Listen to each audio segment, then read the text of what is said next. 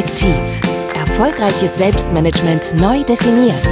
Der Podcast für mehr Produktivität, Erfolg und Lebensqualität. Und hier ist dein Gastgeber und Personal Trainer, Frank Albers. Hallo und herzlich willkommen bei meinem Podcast Einfach Effektiv, Folge Nummer 13. Mein Name ist Frank Albers und heute begrüße ich dich zum zweiten Teil meiner Einführung in die GTD Getting Things Done Methode von David Allen. Hier zum besseren Verständnis nochmal die fünf Schritte der GTD Methode. Erstens erfassen, zweitens durcharbeiten, drittens organisieren, viertens durchsehen und fünftens erledigen. Für diejenigen, die beim letzten Mal nicht dabei waren, GTD ist eine Selbstmanagement-Methode, die schon 2001 von David Allen entwickelt wurde. Allen hat seine Methode ausführlich in seinem Buch Wie ich Dinge geregelt kriege beschrieben. Im ersten Teil haben wir uns mit dem Punkt 1, dem Erfassen, beschäftigt. Dort habe ich dir erklärt, warum das Erfassen so wichtig ist. Weil wir alle Dinge, die wir erledigen wollen oder müssen, aus unserem Kopf bekommen müssen. Nur so ist gewährleistet, dass unser Gehirn nicht überlastet und mit unnützem Zeugs gefüllt wird bzw. bleibt. Damit erreichen wir folgende Vorteile. Wir können nachts wieder ruhig schlafen, ohne Endlosschleifen im Kopf. Wir verschaffen uns einen Überblick und gewinnen so den notwendigen geistigen Abstand. Mit geistigem Abstand und freiem Kopf können wir Visionen entwickeln. Keine Sorge, du musst nicht zwangsläufig zum Arzt, wenn du Visionen hast, auch wenn das einige glauben. In der heutigen Ausgabe widmen wir uns dem zweiten Arbeitsschritt der GTD-Methode, dem Durcharbeiten. Hast du alle deine Aufgaben erfasst und aufgeschrieben? Sehr gut. Jetzt kommen meine Fragen an dich. Wo hast du diese Aufgaben oder Tasks erfasst? Hast du die Tasks auf einzelne gelbe Zettel notiert und in ein Eingangskörbchen auf dem Schreibtisch gelegt, in eine App eingetragen, in ein Notizbuch erfasst? Oder liegt deine Notiz vielleicht als E-Mail in einem oder mehreren E-Mail-Postfächern vor?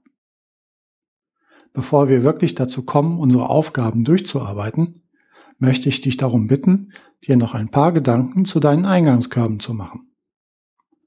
Wahrscheinlich hast du, neben den oben genannten Eingangskörben, noch weitere bei dir entdeckt bekommst du zum Beispiel auch Tasks über die verschiedenen sozialen Netzwerke wie Facebook, Twitter, Xing und so weiter.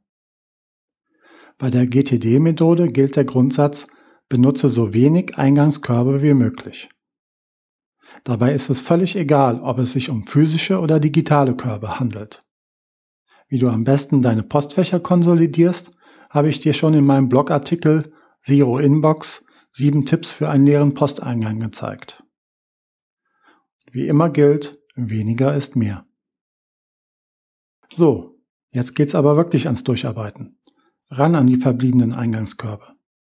Mit Durcharbeiten meint David Allen, dass du der Reihe nach alle Eingangskörper durchgehst und jedes Ding, jede Notiz, jedes Dokument und so weiter in die Hand nimmst und eine Entscheidung triffst, was damit zu tun ist. Dabei gelten diese beiden eisernen Grundsätze.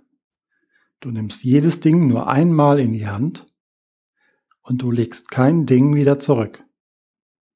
Worum geht es überhaupt? Die Frage klingt zunächst einmal etwas blöd, ist sie aber gar nicht. Und du wirst merken, dass sie manchmal gar nicht so spontan zu beantworten ist.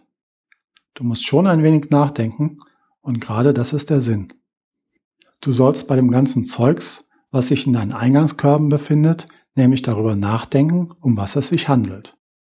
Da finden sich zum Beispiel diverse Telefonnotizen, ein Flyer vom Pizzaservice auf dem Korb neben dem Schreibtisch, eine E-Mail von deinem Boss mit irgendwas wie Monatsstatistik Mai im Betreff, alte Rechnungen, von denen du im Moment nicht weißt, ob die privater oder geschäftlicher Natur sind und, und, und.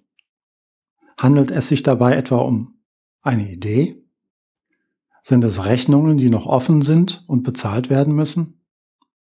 Einen neuen Task oder eine neue Aufgabe? Oder Referenzmaterial für spätere Projekte? Oder um was handelt es sich sonst? Bei all dem Zeugs gilt es nun herauszufinden, ob in der Sache oder mit dem Ding etwas zu tun ist. Die Antwort auf diese Frage kann Ja oder Nein lauten. Lautet die Antwort Nein, dann gibt es genau drei Möglichkeiten. Es handelt sich um Müll und wird nicht mehr gebraucht. Zurzeit ist keine Handlung notwendig, das könnte sich aber zu einem späteren Zeitpunkt ändern, also Entwicklung abwarten. Oder das Ding enthält Informationen, die dir später eventuell nützlich sein könnten. Also speichern und aufbewahren. Lautet die Antwort Ja, dann stell dir für jedes Ding diese beiden Fragen. Handelt es sich um ein Projekt? Was ist als nächstes zu tun? Falls du den Begriff Projekt und seine ziemlich komplizierte Definition eventuell schon aus deinem beruflichen Umfeld kennst, vergiss es. GTD ist Selbstmanagement für den Alltag und sieht das Ganze viel pragmatischer. In GTD unterscheidet man nur zwischen Handlung und Projekt. Sobald du mehr als eine Handlung benötigst, um das von dir gewünschte Ergebnis zu erreichen, spricht GTD von einem Projekt. Also mindestens zwei Handlungen sind erforderlich. Beispiele. Dein gewünschtes Ergebnis? Gereinigte Innenscheiben deines Autos. Es gibt eine notwendige Handlung. Du gehst bewaffnet mit Zewa und Scheibenklar in die Garage und reinigst die Innenscheiben. Oder als zweites Beispiel, dein gewünschtes Ergebnis, die durchgeführte Jahreswartung an deinem Auto durch Vertragswerkstatt. Es gibt drei notwendige Handlungen, nämlich die Telefonnummer der Vertragswerkstatt heraussuchen, die Werkstatt anrufen und einen Termin vereinbaren und am vereinbarten Termin zur Werkstatt fahren und die Wartung durchführen lassen. Da hier drei Handlungen, also mehr als eine, erforderlich sind, spricht GTD in diesem Fall von einem Projekt. Warum ist diese Unterscheidung so wichtig? Wenn nur eine Handlung erforderlich ist, müssen wir diese Aufgabe einfach nur erledigen. Wenn mehrere Handlungen oder Aufgaben erforderlich sind, musst du dir Gedanken über die Reihenfolge machen. Das heißt, hast du eine notwendige Handlung, die schreibst du als Task in deine To-Do-Liste. Handelt es sich um ein Projekt, notieren wir die Tasks ebenfalls in der To-Do-Liste, legen aber quasi noch eine Projektklammer drumherum. Also der Task ist gereinigte Innenscheiben im Auto, das Projekt durchgeführte Jahreswartung durch Werkstatt, mit Telefonnummer heraussuchen, Werkstatt anrufen, Termin vereinbaren, und am Termin zur Werkstatt fahren und die Wartung durchführen lassen. Der nächste Schritt. Bei jedem Task oder Projekt überlegen wir uns, was ist der nächste Schritt? Wir haben drei Optionen. Erledigen, delegieren und verschieben. Erledigen. Wenn das Erledigen nicht länger als zwei Minuten dauert, erledige es sofort. Sonst verbringst du viel mehr Zeit mit dem Führen deiner To-Do-Liste als nötig. Das wäre unproduktiv. Ich persönlich halte diese Zwei-Minuten-Regel für etwas sehr knapp. Ich habe mich entschieden, dass ich dieses Limit für mich persönlich auf drei bis fünf Minuten erweitere. Mehr als fünf Minuten würde ich jedoch nicht empfehlen. Delegieren. Wann immer es geht, vermeide es, etwas selbst zu tun. Versuche stattdessen Aufgaben zu delegieren. Wenn du der Chef bist, funktioniert das wunderbar. Bist du angestellt oder Solounternehmer, dann wird es schwieriger, aber nicht unmöglich. Es funktioniert öfter, als du denkst. Mach dir mal ein paar Gedanken hierzu. Als Angestellter könntest du zum Beispiel einen Kollegen um Hilfe bitten. Eine Hand wäscht die andere, oder? Als Solopreneur hingegen kannst du Aufgaben outsourcen. Das ist nicht nur etwas für große Unternehmen. Ich mache das zum Beispiel mit meiner Buchhaltung so. Verschieben. Wenn eine Handlung länger als zwei Minuten dauert, solltest du die Erledigung verschieben und den nächsten Schritt in deine To-Do-Liste eintragen bzw. dort markieren. Achtung, verschieben bedeutet nicht aufschieben oder prokrastinieren. In der nächsten Folge meiner Reihe werden wir uns mit dem dritten Punkt befassen, dem Organisieren. Ich freue mich auf deinen Kommentar.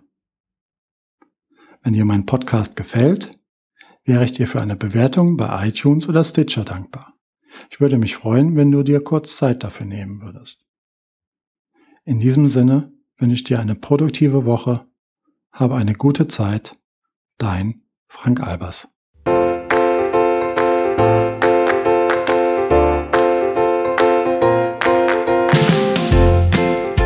Weitere Strategien und Tipps für mehr Produktivität, Erfolg und Lebensqualität findest du auf einfach-effektiv.de.